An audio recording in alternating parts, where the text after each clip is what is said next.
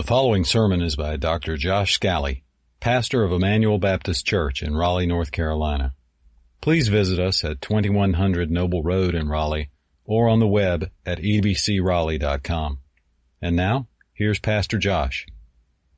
In the 1960s, the Detroit-based Ford Motor Company was at a down period. They were hoping to get back into relevance by making a car that would demonstrate their craftsmanship and their power. And at least as is detailed in the movie Ford vs. Ferrari, there's a key moment where Henry Ford Jr., who is now the CEO of the company, goes to see this car that he knows all about. He knows how much it cost, he knows the specifications, but he doesn't yet know it in experience. And so when he shows up at the tarmac where Mr. Shelby is going to introduce him to this car, he is invited for a test drive. When he's brought inside the car, he assumes he knows everything about this car.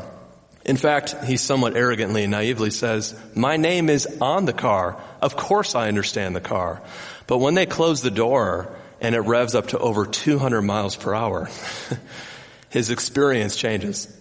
And as he's being whipped around all over this tarmac and then they eventually come to a stop, he bursts out in tears. He realizes that his knowledge about is very different from knowledge of. Now in today's passage, Paul has transitioned from an incredible description of God's grace in Christ. That was verse 3 through, through 14 of chapter 1. But now he says, I want you to not just know about that, but to know of it and to live it. So today's sermon title is Knowing God's Grace. You'll want a Pew Bible open, or you'll want your Bible open to Ephesians chapter 1. If you're using the Pew Bible, it's page 1159. That way we can look carefully at the words that God has breathed out. Paul's sentence in the last section was 202 words long. Today's sentence is 169 words long. Again, just one sentence the second of Paul's eight very long sentences. And here's how I'm going to break down the sermon today to make it as easy to follow as possible. First, we're going to look at who Paul is praying for in verses 15 through 16. Then we'll read what Paul is praying for them. And then finally, in the third section, verses 20 through 23, we'll read how this is possible. Okay? So the first section, who is Paul praying for? Let's see that in verse 15 and 16. For this reason, because I've heard of your faith in the Lord Jesus and your love toward all the saints, I do not cease to give thanks for you, remembering you in my prayers. For whom is Paul praying? He's praying for Christians. It's really important to bear in mind because what he prays is remarkable when you remember he's praying for Christians. We're going to get to what he prays. That's the bulk of the sermon and it's the bulk of the text. But before we move past it, there's a couple of really helpful insights we get just in how he prays for Christians and what Christians are. Now the Bible gives many definitions of what a Christian is, but look at this one in verse 15. If you were to ask, what's a quick summary of what a Christian is? Here we have two things that are joined together by the word and. A Christian has faith in the Lord Jesus and a Christian has love toward all the saints. Harold Hoehner uh, did his PhD at Cambridge, spent really his entire life working on Ephesians. The ultimate fruit of his labor was an outstanding exegetical commentary on Ephesians. He, he really does know his stuff. And here's what he says about this phrase, all the saints, and the way Paul uses it. He writes, used in the plural, Paul uses this phrase to refer to believers who belong to a local church. This love is not love to the world generally but to the saints particularly. This is love that the world sees that shows the love that Jesus has among his people. So notice here it's love for all the saints. What you'll notice in Paul, no matter what he says to any of the saints in any of his letters that might be hard or challenging, he is genuinely thankful for them. This is very important for us to remember with our fellow brothers and sisters. We can probably remember things about our brothers or sisters that are irritating or frustrating. But if they are indeed our brothers or sisters, there is always reason to give thanks for them. There's always reason to give thanks for them because of the grace of God that we see rather than focusing on the growth that is yet to be. Because of the grace we see, there is much reason to give thanks for them. And I want to encourage you, brothers and sisters, when you pray through the church directory, to give thanks for the grace you see in that brother or sister. And if you're wondering, well, I don't know them very well, well, let's get to know each other. But even if we don't know everything about that person, we're going to see from Paul's words how to pray for people, even if we don't know them intimately. Didn't you notice in verse 15? He said, these are people I heard of your faith. Now, Paul did spend three years in the city of Ephesus, but it's been at least six years since he's been there. And this is probably a letter circulating to Christians all through Asia Minor. So even Christians we don't know intimately, we can be thankful for grace we know about, and we can pray for God to do the work that only God does. So that was the quick part of the first section. The bulk of the sermon is now the second part. He's praying for Christians.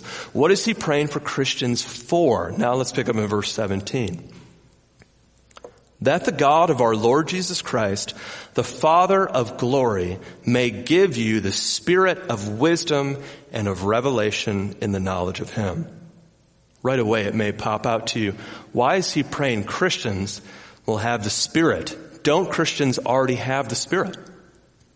We saw in verses 10, 11, 12, and 13 of this same chapter that the Holy Spirit seals us. He is our guarantee. He is our ground of inheritance. So how then would he pray that Christians would have the Spirit? But notice he's praying that we will have the Spirit to do something only the Spirit can do and that Christians still need the Spirit to do. The Spirit will give wisdom and revelation in the knowledge of Him. Now wisdom is something God possesses. In verse 8, we read that when God redeemed people from eternity past, He did so in lavish wisdom, Sophia, the ability to make discerning insight, things that are incredible and breathtaking. This word still means here wisdom of insight, the nature of how things really are. But this now, notice, is something that only the Spirit of God can give. The Spirit of God gives wisdom, and the Spirit of God gives the second word, revelation. You might remember the word mystery from a couple weeks ago. This is the opposite. Revelation unlocks mysteries is the idea. It unveils what was previously hidden. So brothers and sisters, let me say this to you. Now, we need the Holy Spirit to open our hearts to receive truth. And we always will.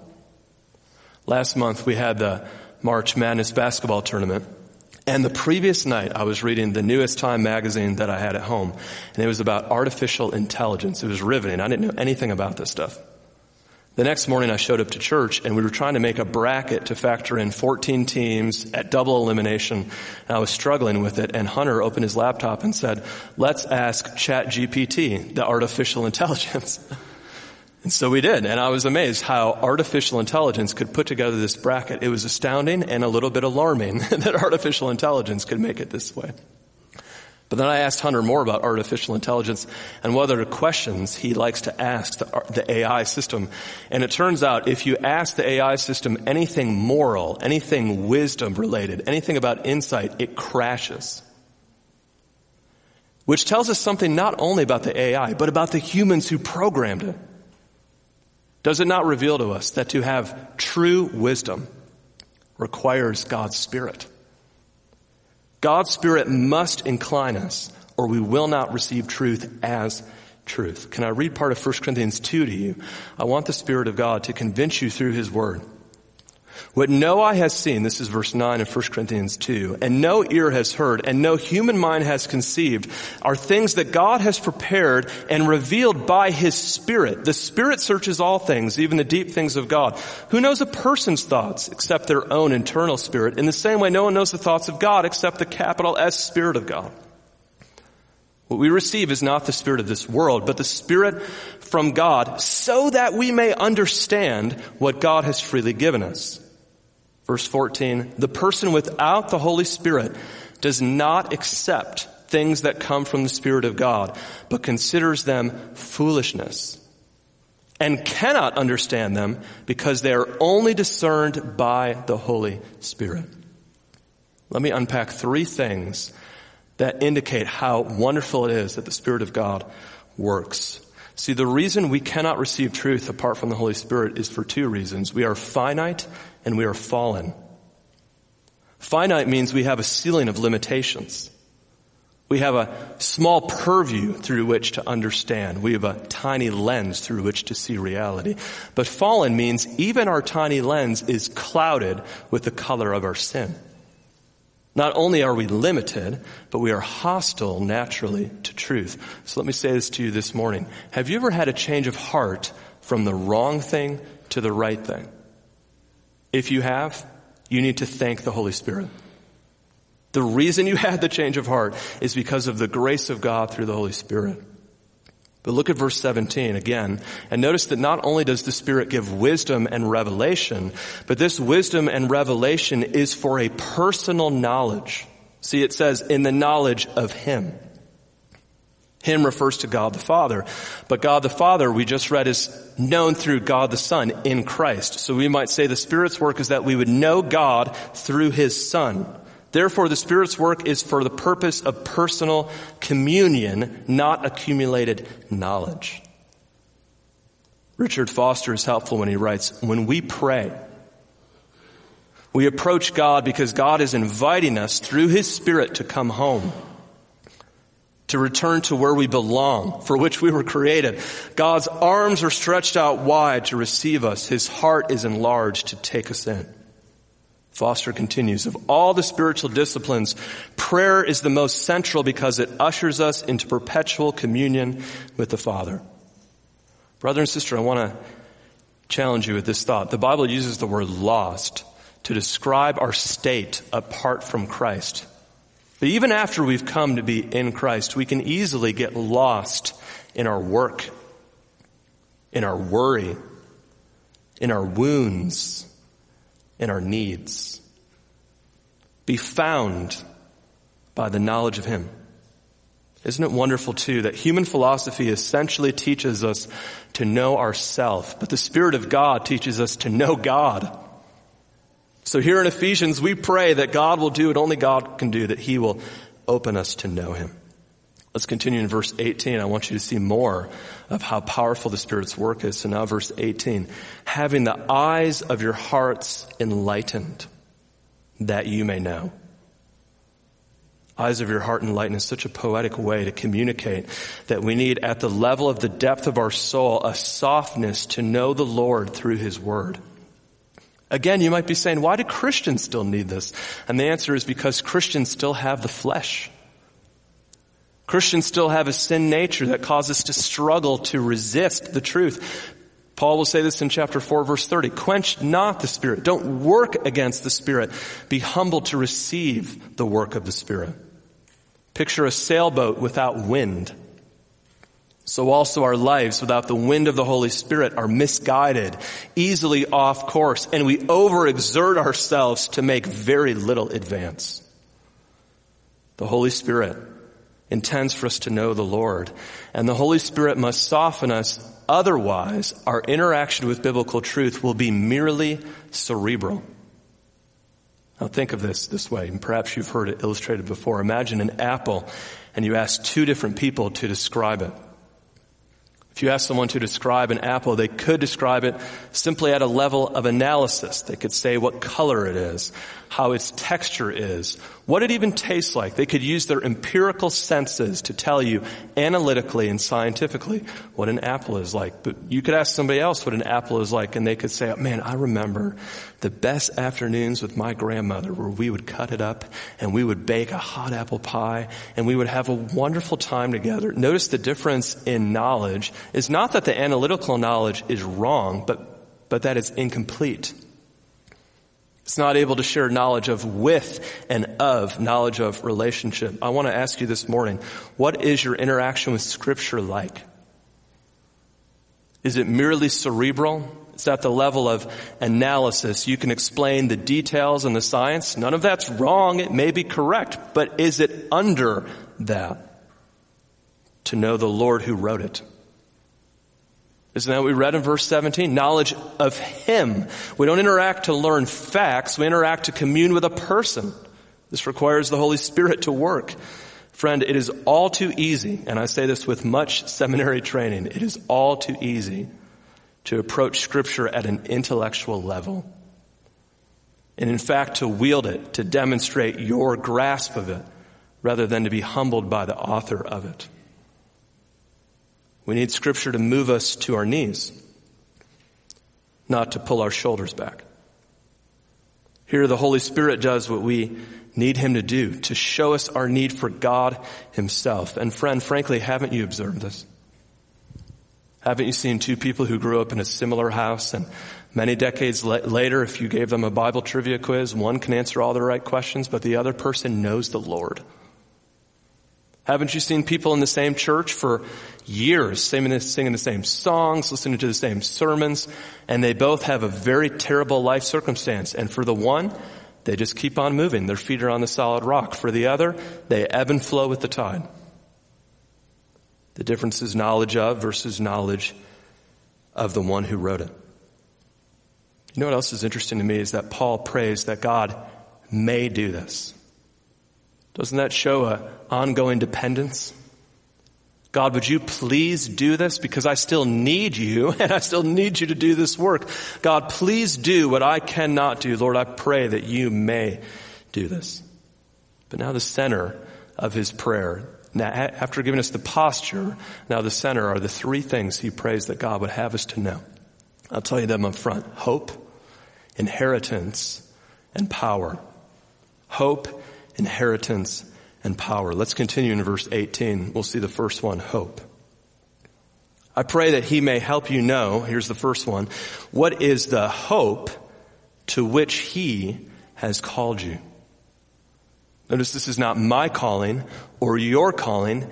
It is his calling, and that's why the hope is a guarantee. It is not a wish. It is a certainty because of the person who made the call. The person who made the call is God. As a child, I used to watch superhero cartoons. Let me correct myself. I still occasionally watch superhero cartoons. But as a child, I really enjoyed them, and they often on Saturday morning would end with a cliffhanger. And they would say, tune in next week to see if the superhero survived this great calamity. But then if you stuck around after the commercial, they would show the superhero in the clip for next week and he was fine. And even as a child, I realized, okay, I think he's going to be all right. And this passage is showing us of what is guaranteed because of the person who called. Christian, our hope is not waverable. It is imperishable. I want to ask you, do you know hope like that at the heart level? Do you have hope that can face anything? Do you know what you claim to know? Do you know him who calls? Hope is beautiful, but inheritance is even more breathtaking. Let's continue. That you will know not only the hope, but you will know the riches of his glorious inheritance in the saints. Now, if you've been here the last two weeks, you know that this word inheritance has been used many times in verse 11 and verse 14. In verse 14, we read Christians have an inheritance. We look forward to what we're going to receive. But that's not what it's saying here. This is not the Christian's inheritance. Whose inheritance is it? Look carefully at the text. It is his inheritance. God's inheritance. What is God inheriting? His people. Do you know He loves you like that? We talk about looking forward to what is laid up for us. Did you know that God also looks forward to bringing us home? I'll quote Hoehner again. The inheritance was previously used of believers, but here the possessive pronoun autou shows it is God's inheritance. God's inheritance is located in His saints because of His choosing, His redeeming, His adopting, and His sealing. We are His possession. Believers are valuable to God because God purchased them and views them in Christ. If you say, man, I'm not worthy to be God's inheritance, precisely, but we are in Christ. Christ, He knows us and loves us like that. Christian, not only are you looking forward to your eternal reward, God is looking forward to calling you home. I remember the year that Stephanie and I were engaged.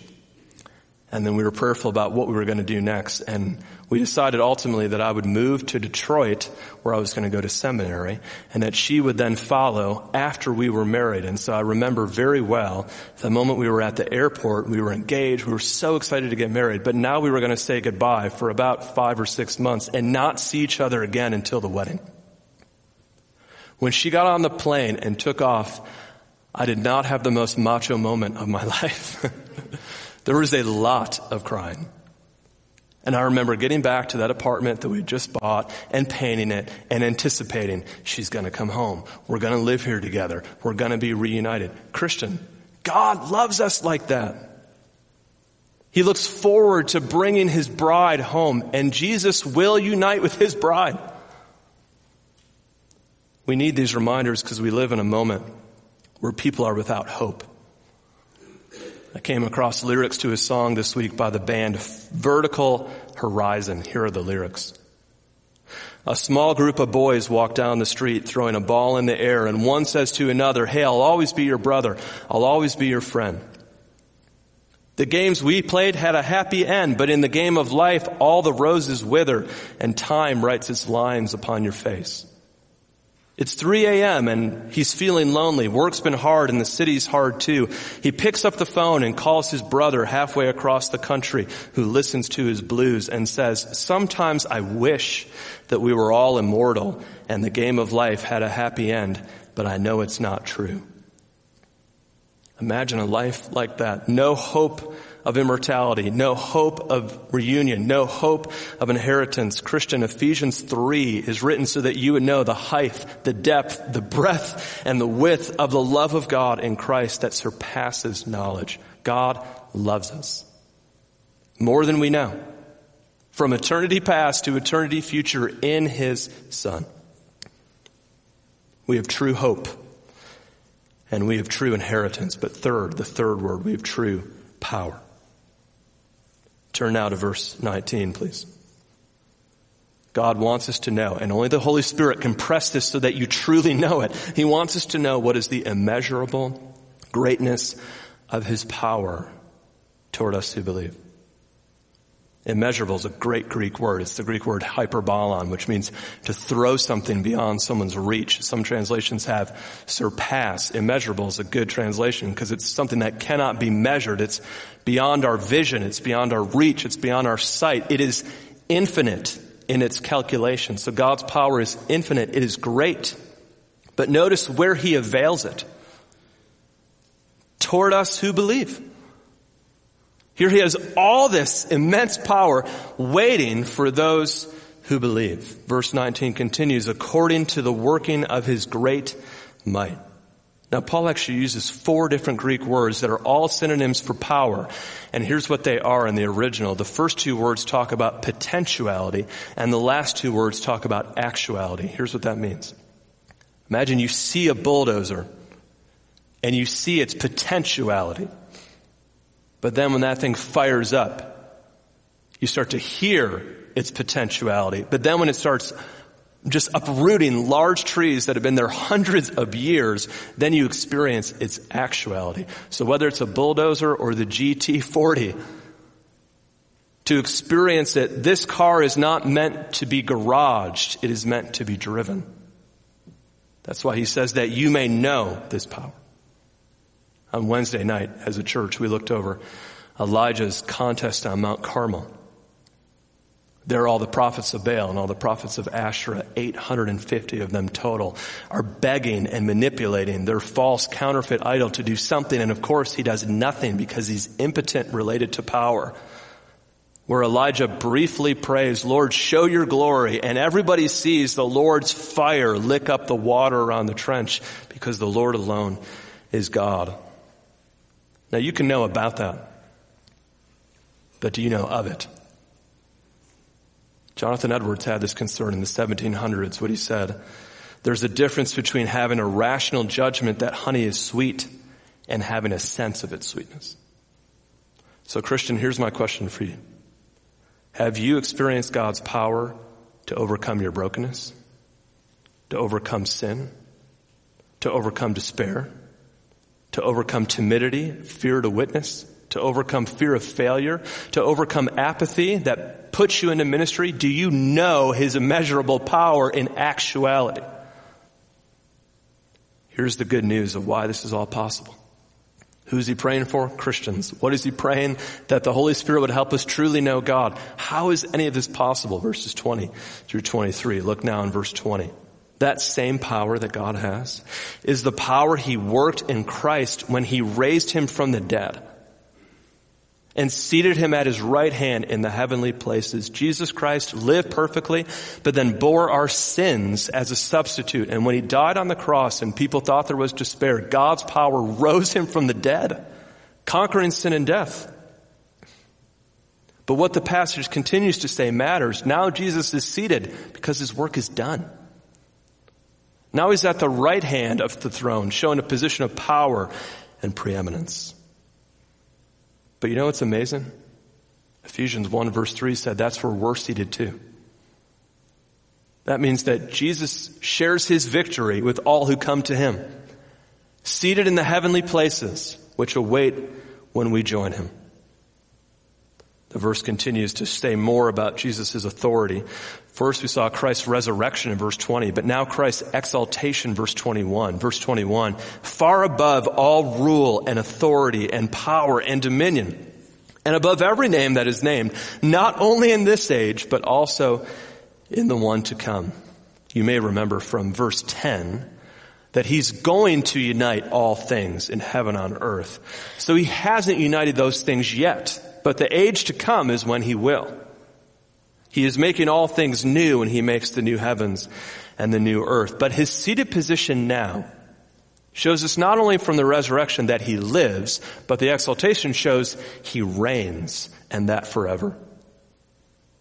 Now verse 22 and 23 shows how that's a blessing for you and me. He put all things under his feet and gave him his head over all things to the church which is his body, the fullness of him who fills all in all. Do you remember when in Acts 1 the disciples were so afraid that when Jesus went back to heaven, it's like they would lose him?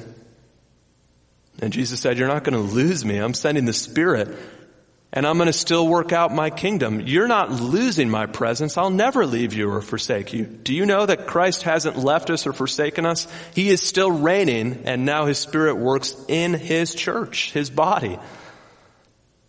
Let me consider a couple objections with you. First, you could be thinking, well, wait, if Jesus reigns in this age and the age to come, why does the world seem like it's out of control? But remember, he is in the age to come going to unite all things in him. Hebrews 2:8 is very helpful. It says, "In putting everything subjection to Jesus, he left nothing outside of his control, but at the present we do not yet see everything in subjection to him." You might further then ask, well, well, why? Why not immediately subject everything? And the Bible answers this way in 2 Peter 3 verse 8. Don't overlook this one fact, brothers. A day with the Lord is like a thousand years, and a thousand years like the day. But the Lord is not slow to fulfill his promise, as you may count slowness, but is patient toward you, not wishing that any should perish, but should come to repentance. Why is God waiting? To give people time to repent, so they don't perish. Maybe you're here this morning. This objection is difficult for you. You think, well, I have a lot of horrible things in my life and I don't understand why God would wait on those things. But I want to remind you that God in His mercy did not send Jesus to immediately right all wrongs, but He first sent Jesus to bear all wrongs on the cross. It is the messed up world that Jesus came into. That is why He can save us and He can empathize with us. All right, further, you could ask, all right, well, Jesus is head of all things. We saw in verse 22, he's head of all things. He's given to the church. So what does the church do? How should the church live now in Christ's rule? I'll just try to make the answer simple. Some people think that if Christ's rule is happening through the church, then maybe our job as the church is to take over the world. Maybe we should take over positions of political power and we should expand our influence, perhaps even for through coercion. Let me disabuse you of that inclination. Remember when Jesus was on trial before Pilate, he said, my kingdom is not of this world. If my kingdom were of this world, my disciples would be fighting, but they're not fighting because my kingdom is not of this world. Listen friend, Jesus does not need Christians to seize earthly power. He is at the seat of all power. He doesn't need us to gain any access. But a final objection that's a personal one. I mean, this verse makes incredible statements about the church. Verse 22 says Jesus' rule is given to the church. Verse 23 calls the church his body and says that he's carrying out his fullness in it. And you might have been okay with the world being in a little bit of chaos, but many people have had horrible things and experiences in church. How do we explain that if Jesus is indeed the head? Well, if you've experienced hardship in church, not only do you have my compassion, I can tell you as a pastor, you have my empathy. There are statements that I cannot and should not make as a pastor, but I can tell you that most pastors, if they were given the appropriate opportunity, could tell you many horrible things that they've experienced in church. I'll be honest with you. I, have worked for secular companies, for non-Christian companies, and by far, the worst treatment I've ever experienced in my house and towards my wife was not from unbelievers at those workplaces, but was from people I go to church with.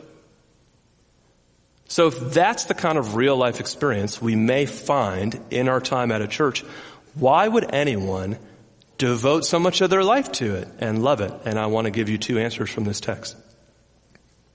The first reason I still love the church is because it's Jesus' body. And just as the scars on Jesus' hands and his side and his head do not diminish his beauty, but actually make it more beautiful.